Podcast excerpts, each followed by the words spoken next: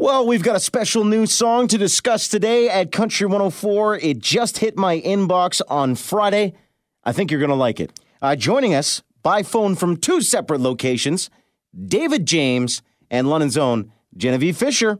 Hello! Weaver. Isn't technology grand? All right, so let's let's let's get this let's get the setup out of the way so fans understand what is happening.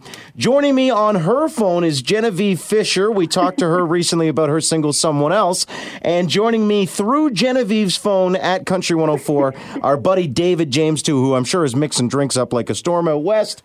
Welcome everybody. Thanks for having us on, man. This is good, but it's going to be confusing. So let's let's start with uh, with David. You want to hear something cool, David? No, actually, I don't. All right, perfect. Interview over. Everybody call it a day, and we are out of here. David, listen to this, all right? About two weeks ago, I had Genevieve on the show, and she was talking her single. And then she said to us, You know, Weaver, I got something in the works. I can't tell you about it now, but I'm so excited. I could literally feel her bouncing off the walls talking about this song. And then lo and behold, two weeks later, you announce what she was teasing. I'm so excited for you guys. Yeah, it's been. It, thank you. It's been so awesome.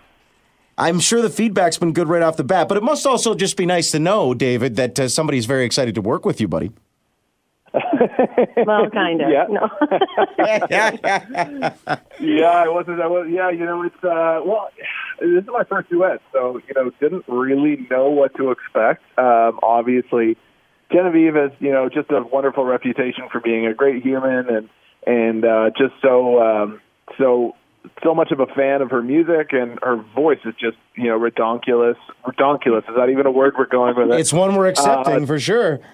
Yeah, it's ridiculous. No, she's got this big, beautiful powerhouse of a voice, and and uh, I was just so grateful that she she wanted to work with me, Weaver. The fact that somebody wanted to work with me, it's a miracle.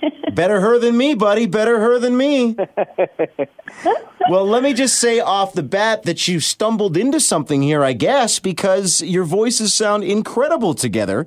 Uh, but wait a second, David. So, so you did, like this is your first duet, and Jen, I've seen you sing with people, but I don't have a single from you with another person. So, how did you guys go about finding each other? Feel free to jump in on that. Um, yeah, I guess uh, I'll, Yeah, from you- my you perspective, uh, yeah, from my perspective, uh, so we we've been like working on this song for a while.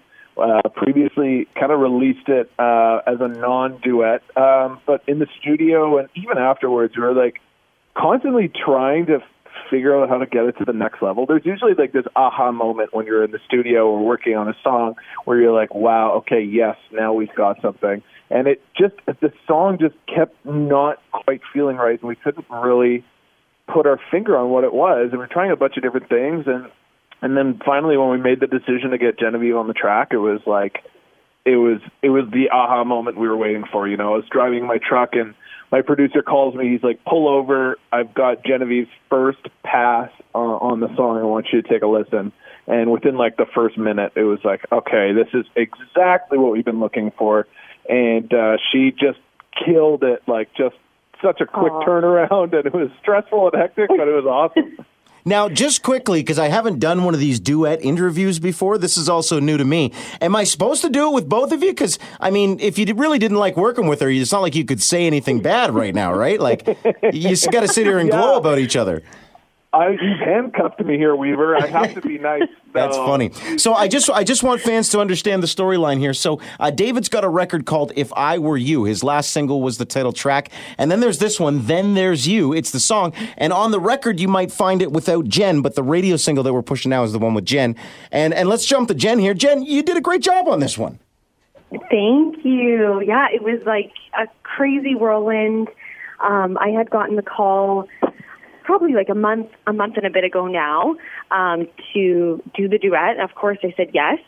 Um, and like two weeks later, the song was done, and we were starting to roll with uh, with socials and all that kind of stuff. But I I did all my vocals right here at home um, in my little home studio, and I was working with Dan Swinimer, who was the producer on this song. Um, so I was sending him my vocals, and he was coming back and asking me to tweak things. So it was a really cool experience for me.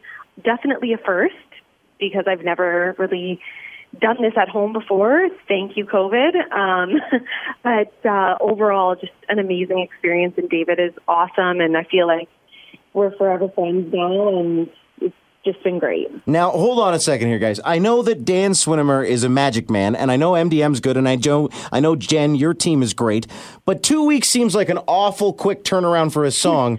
Fan, fans might be like, oh, two weeks, that seems normal. That doesn't seem normal to me. Was it normal?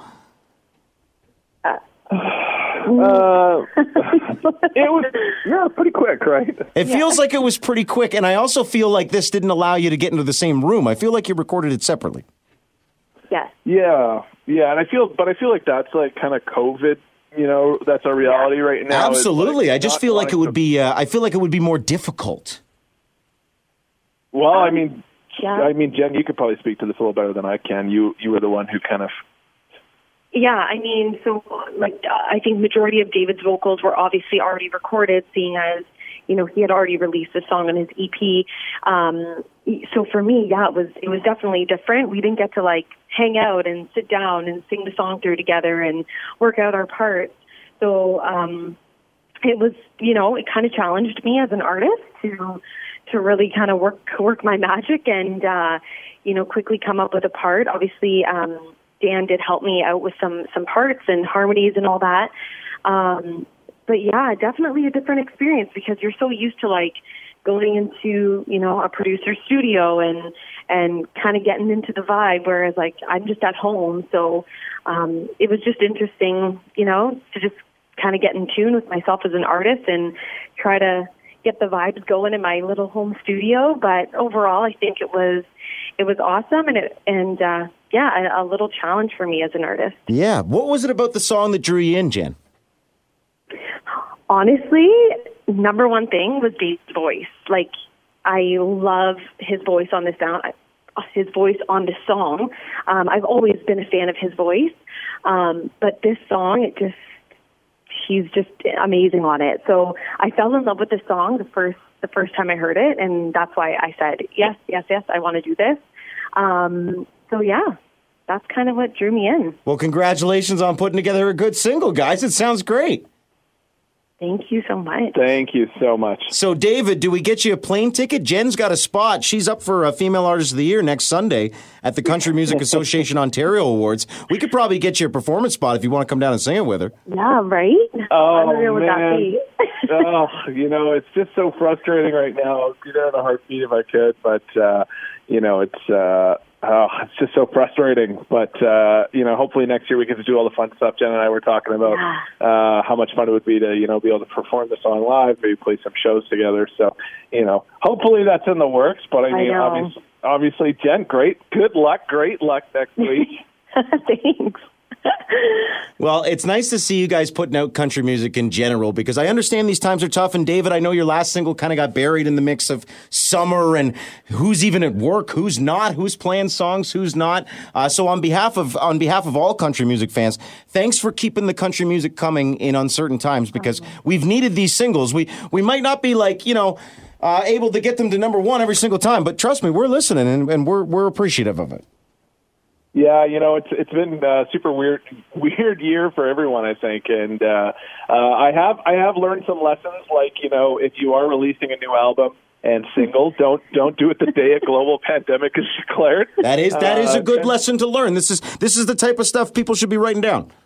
Yeah, yeah. This is this is 101. Uh, it sort of monopolizes the news cycle, but uh, no, I'm just so grateful that uh, I got to work with Jen on this song, and and uh, we're getting to release it, and people seem to be really excited about it, and that's the barometer for any artist is just hoping you can create something that people want to make part of the soundtrack of their day. I think at the end of the day, that's all we can hope for is just people want the songs to be part of their lives, and so far the feedback from the fans and listeners, has just been extraordinary. So really, really excited about it. Fantastic. We'll remind people to get the new version of Then There's You featuring Genevieve Fisher. She's on the phone with us now alongside David. Uh, David's record is, is uh, If I Were You. There's a great song called If I Were You, uh, the title track. Show that one some love for me because I'm a fan of that one. And Jen's last single was Someone Else. Thanks so much, Weaver. Love you guys. Keep, keep me posted, all Hey, right? buddy.